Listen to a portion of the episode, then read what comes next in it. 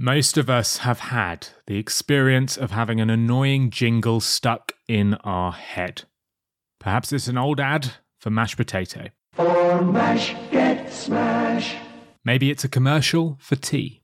You only get an ooh with Typhoo. Or even a song by Queen guitarist Brian May for Ford.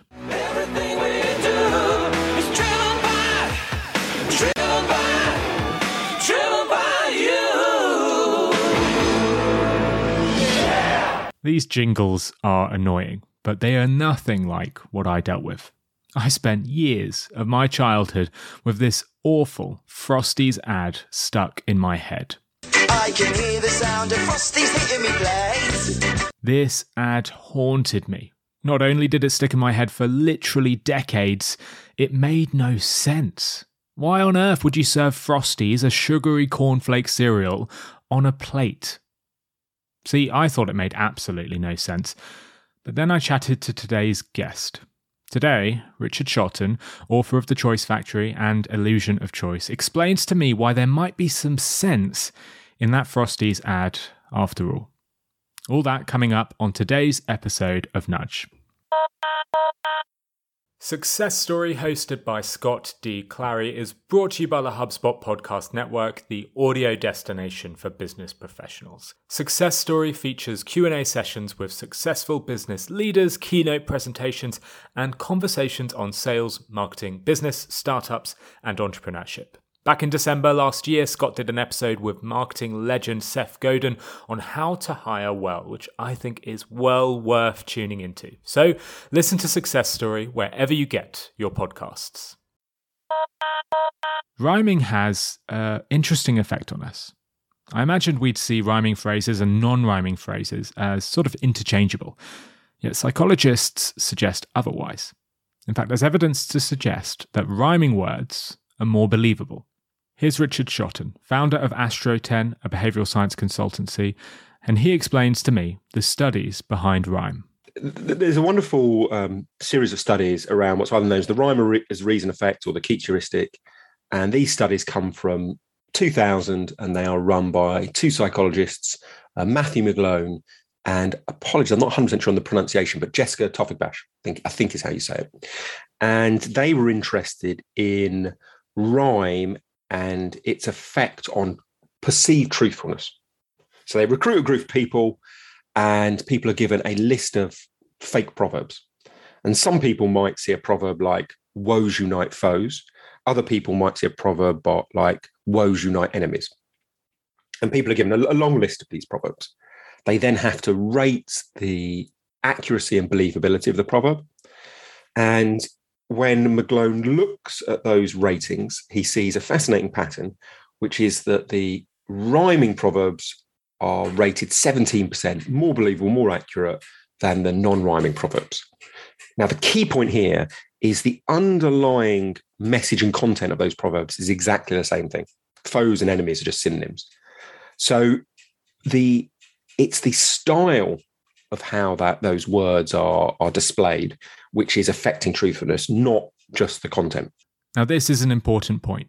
McGlone showed participants very similar phrases. Phrases like life is mostly strife versus life is mostly struggle. Variety prevents satiety versus variation prevents satiety. And what sobriety conceals, alcohol reveals versus what sobriety conceals, alcohol unmasks. It wasn't the meaning that made these phrases appear more believable and accurate, it was the rhyme. Intriguingly, when McGlone questions people as to why they thought some proverbs were believable and some weren't, and he directs their attention to the fact that some of those proverbs rhymed, I think it's everyone in the study, bar one person, denies the rhyme had any effect on their rating of accuracy and believability. So, an interesting study in that rhyme boosts perceived believability, but people don't necessarily believe that about themselves. They think they rate the statement on its content, they dismiss the idea that it's the rhyme that's important. Now, what the psychologists argue is that there is a conflation of the ease of processing and truthfulness. You know, rhymes have this certain um, uh, format in which they are you know, very easy on the ear, they're very easy for us to, to process, to understand. And the argument from the psychologists is that is mistaken for truthfulness. That I think is interesting for a, a, couple of reasons. Firstly, the history of advertising, if you go back to the 1930s onwards till about the 1980s, there are loads of rhyming straplines. Don't be vague, ask for, ask for Haig. um, uh, beans means Heinz, maybe. Um, uh, less bother with a, than a hover. Um, once you pop, you can't stop. You know, there are loads of rhyming straplines. But once you get start getting to the 1990s, the early 2000s, that that that volume really dries up. Now that's not speculation. A colleague and I went down to the newspaper archives. We looked at loads of papers going back to the 1970s, and we saw a very um, steady and dramatic decline in the number of ads that had a rhyming strapline. So you've got this interesting situation in which rhyme boosts believability, but it's being used less and less by advertisers. Rhyming doesn't only boost believability, it also boosts trust and inspires action. In 2013, researchers from the University of Oslo and the Norwegian University of Science and Technology created slogans for two fictitious brands. These two brands supposedly sold clothes and a diet course. The researchers created two types of slogans ones that rhymed and ones that didn't rhyme. Psychologists showed these slogans to 183 participants, with half seeing the rhyming slogans and the other half seeing the non rhyming versions. When questioned, the subjects stated that they rated the rhyming slogans as 22% more trustworthy, and the participants were also 10% more willing to try the brand after seeing the rhyming slogans. This is interesting, but you might dismiss believability as being unimportant to some marketers. I don't really need to make you believe that ads that rhyme stand the test of time. However, I do want you to listen to this episode. And it seems that giving this episode a rhyming title, like I have, may have made some of you more willing to give it a listen. It's not just believability and trustworthiness that rhyming improves.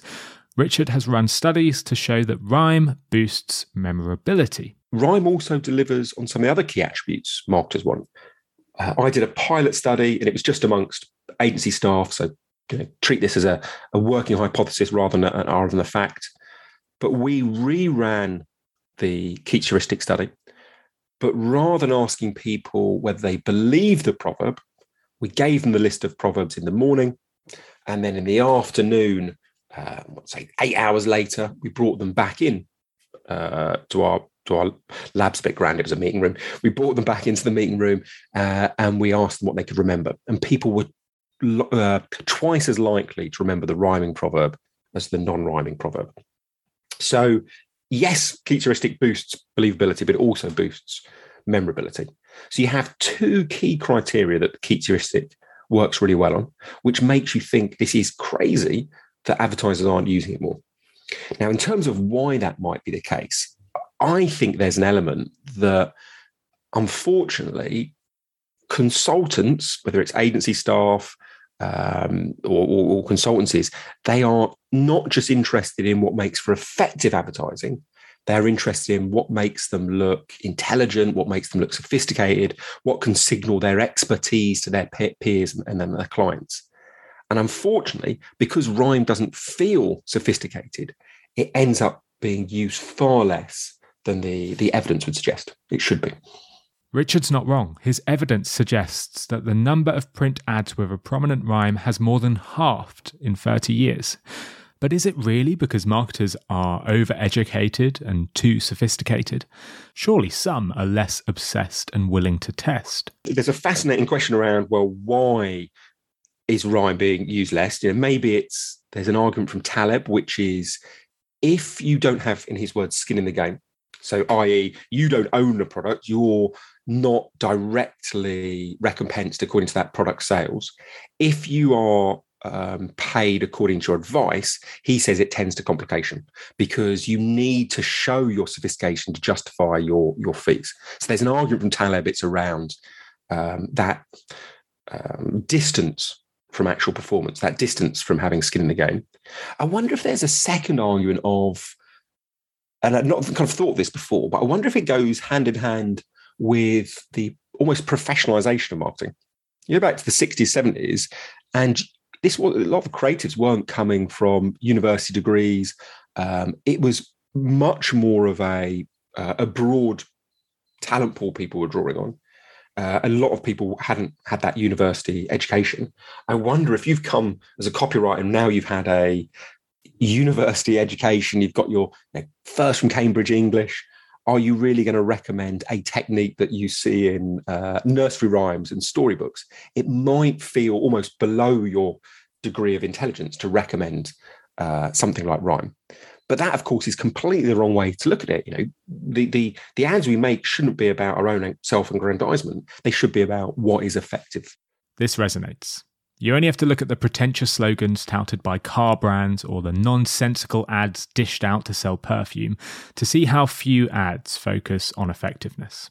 Yet psychology reveals that messages can be more memorable, more believable, and more trustworthy with simple tweaks. Rhyme isn't the only style of language that has this effect, by the way. Alliteration alters our attention also. In 2022, Hamish Bromley, Joanna Stanley, and Richard Shotton ran a study to see if alliteration could be as effective as rhyme.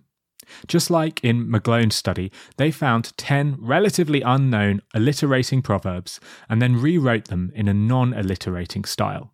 So, for example, sleep softens sorrows, that's the alliterating proverb, versus sleep lessens worries. That's the non alliterating version. Some of the others included great losses are great lessons versus great losses are valuable teachings, or courage kills complications versus courage erases difficulty.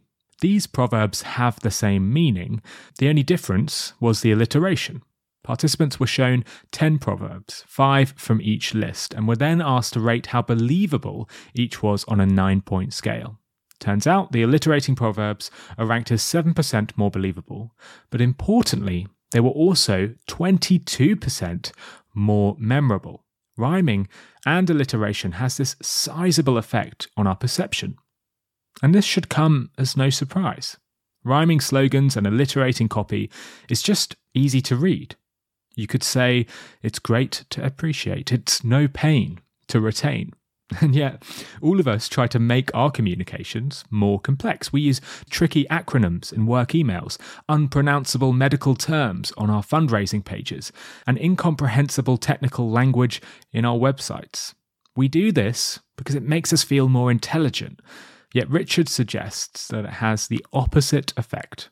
Keep listening to hear why simple language won't make you appear simple. As many of you know, I have just quit my job to go full time on Nudge. But prior to that, I spent my career working in startups. And startups aren't easy. It's long hours, small teams, tiny budgets. It makes marketing hard work, but it doesn't have to be. HubSpot for startups can help grow your business without growing your stress. Their all in one platform connects your sales, marketing, and support all together. So you can increase your leads, you can fast track your deals, smooth out support, and join a platform that more than 190,000 top brands trust. HubSpot also offer discounts for startups on their top rated customer platform and not the type of discounts that barely make a dent. So, if you're ready to boost your marketing without breaking the bank, look no further than HubSpot for startups. To see how much you can save, visit hubspot.com/startups. There's a common theme connecting the biases that Richard has shared so far.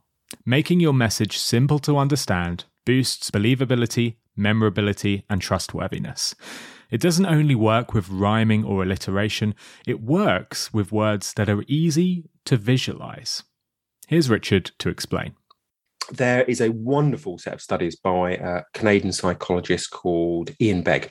So he recruits a group of people, 1972, and he reads out a list of 22 word phrases. Now he's randomized the order of these phrases, but some of the phrases are abstract, like impossible amount. Some of the phrases are what he would call concrete phrases, uh, visualizable, tangible things like square door. Reads out the list of phrases, then asks people to recall as much as they possibly can. And his key finding is that people on average remember 9% of the abstract phrases. They remember 36% of the concrete phrases. So we are four times more likely to remember the concrete than the abstract. Begg's argument is vision is the most powerful of our senses. So if we can picture a word, if I say square door, what pops into your mind? You know, a picture of a square door. If that happens, it's sticky. But if we use abstract terminology, it's like impossible amount or basic truth. It's there's nothing that you can picture, and therefore it's very, very forgettable. Now that is a phenomenal finding because of the scale. Now, we're not talking about a five or a 10% improvement. This is a fourfold increase in memorability. It's one of the, the biggest impacts you can have in terms of making your copy memorable. What he would argue is it's fine to have an abstract objective like security or trust or, or quality, but when you communicate that, you have to translate it into language that is visualizable. So, an example of that happening in practice, a lovely example, comes from the world of um, iPods and MP3 players you go back to the launch of MP3s, and what most brands like Philips or Samsung did, Sony, is they would launch their products, they would try and convey the abstract ben- benefit of memory, but they would use abstract terminology like 256 megabytes of memory.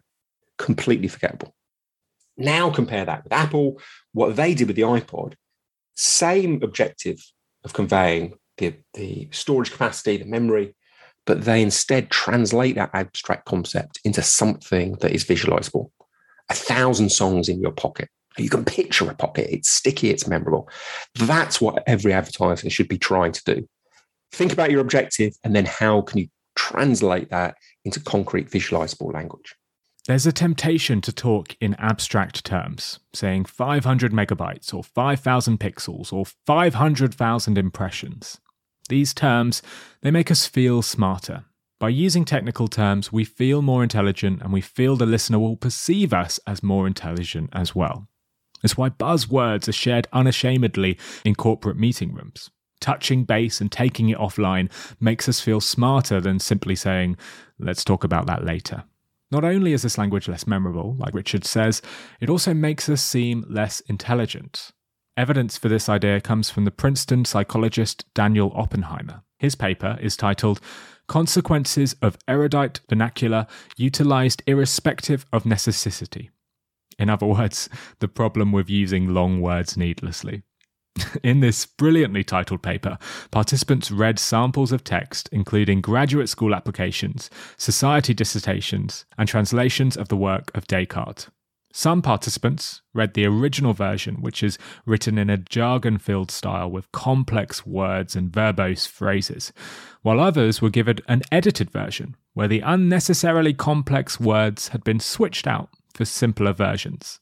Finally, the psychologist asked the participants to rate the intelligence of the authors. Here's the thing contrary to conventional belief, those who read the simplified versions scored the author's intelligence as 13% higher than those who read the more complex text. Using simple language actually makes us seem more intelligent. Yet most of us fail to realize this. What's noticeable over the past 20 years, I think, is more and more brands, maybe especially business to business brands, or especially things like finance, these serious subjects, they are becoming more abstract, not less abstract. Um, so, perversely, as an industry, I think we are moving away from the uh, ideal way of communicating, uh, and and by becoming more uh, abstract, becoming more forgettable. Um, it, it, really is an area that I think Steve Jobs was brilliant at.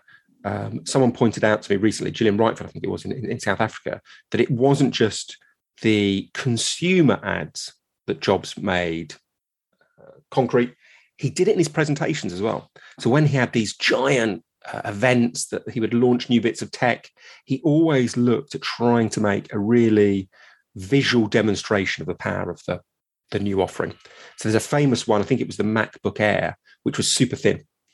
Uh, it was something like 1.9 centimeters thick at the widest part, which is about half the, the thickness of the competitors. Now, rather than just communicating that on his stage lecture and talking about all these stats. He begins by doing that, and then he walks over to his table that's next to him and he just picks up a manila envelope, one of those you know, office envelopes, uh, and he pulls out the um, uh, the Mac Air. It's so thin, it even fits inside one of these envelopes that we've all seen floating around the office. And so let me go ahead and show it to you now.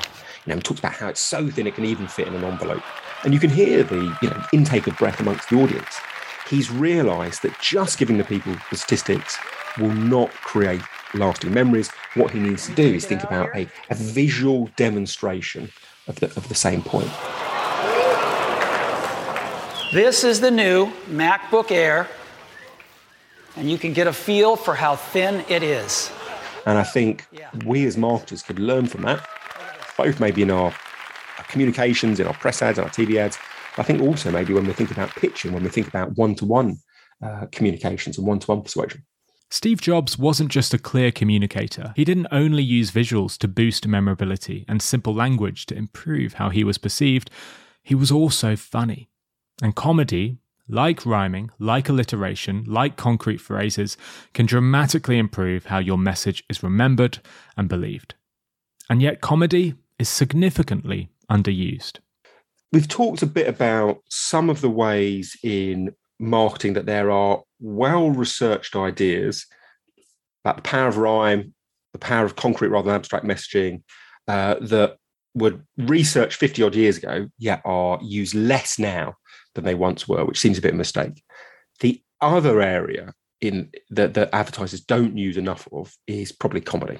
So there was some wonderful data published by I think it was Kantar, where they looked back at the proportion of ads, and they looked at thousands and thousands of ads, the proportion of ads that tried to amuse people. And it dropped from something like 55% early 2000s, late 90s, down to about 30% three or four years ago. You know, a long-term consistent decline in comedy. Now, that's problematic because there are loads and loads of studies that suggest that if you communicate in an amusing way, it boosts memorability. If you communicate in a amusing way, it boosts um, your your stature and some of the, your qualities as a brand.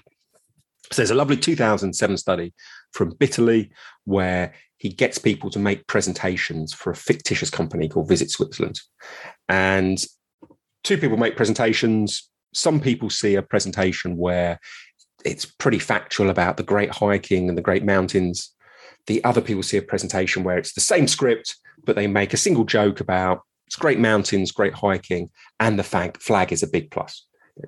I find that quite amusing, but it's not exactly uh, side splitting. It's not kind of Perrier award winning comedy. It's a very simple joke. When people then rate those two presenters, the person who makes the joke is seen as 5% more competent, and there's 37% increase in their perceived status. So it's not just about embedding your message in people's minds. It's also that if you are humorous, it conveys many positive values about you as a person or you as a brand. So, yet again, we have this discrepancy between what the evidence would suggest marketers do and what they actually end up, up doing. Now, there are a number of different reasons about why this might be the case. Um, Dave Trotino has um, blamed uh, award ceremonies. You, know, you have these global award ceremonies. You'll get an international panel judging ads. Um, the problem with that is that visual communications um, and design are universal. Comedy can often be very, very specific. Wordplay can be very specific to the to a to a specific nation. So, uh, international panels, awards panels, tend to reward um, design and visuals over maybe linguistic wordplay. And the problem with that is that agencies are very keen to win as many awards as possible because that's a great way of drumming up new business. So there is an argument that, you know, yet again, there is a discrepancy of interest between the agency and then the the underlying marketer. The Frosties ad, which I shared at the beginning of this episode, it didn't win any awards. Of course it didn't. It was largely despised, with people like me lamenting it for just being stupid. And yet, it stuck in my head for years and years. And I'm not alone. 34% of my LinkedIn followers said they remembered that ad, which is fairly impressive for a UK only TV ad that only aired for a few months way back in 2006. Of course, at the time I assumed it stuck in my head because it was a silly song with a catchy tune. But now I know that it was doing something else. It was combining rhyme, alliteration, concrete phrases, and even a bit of humour to drastically increase memorability. Look, I wouldn't recommend anyone copies this ad, but its unashamed use of these principles explains just why it was so memorable. And it still lives on in the minds of so many of us today. Two years ago, YouTuber Max Fosh tracked down the original Frosties kid, and his video interviewing him has over 300,000 views. Vice, Lad Bible, and The Sun have all done in depth interviews with the Frosties kid almost two decades since the ad originally aired. Clearly, this ad has stuck in the minds of hundreds of thousands, if not millions, of Brits. Not because it's creative genius, but because it leveraged some fairly basic cognitive biases.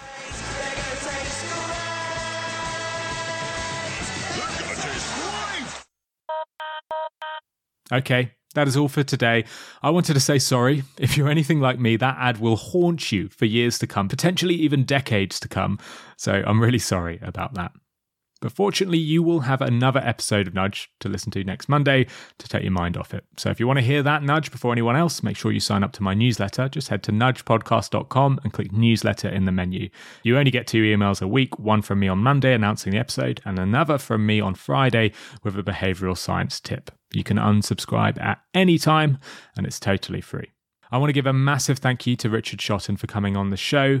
His book, Illusion of Choice, is fantastic. And his first book, The Choice Factory, is probably the book I've spoken about most on this show. So if you haven't read them, go and check them out. I've left a link to both in the show notes.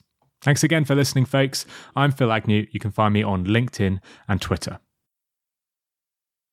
It's more fulfilling than fudge, and we don't hold a grudge. Thank you for listening to this episode of Nudge.